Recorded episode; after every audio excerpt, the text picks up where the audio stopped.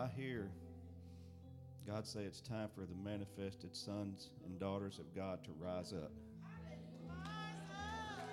and take your rightful place in His army across the land, not just here and cross it, but around the world.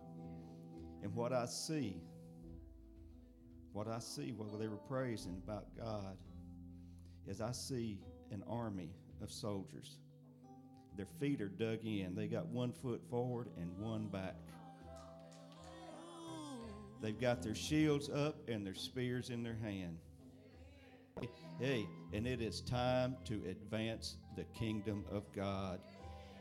It is time for the body to come into unity. Not just not just your local church, but the body it take around the world to come into unity. Hmm. The devil has launched a worldwide attack, and it's time to take it back.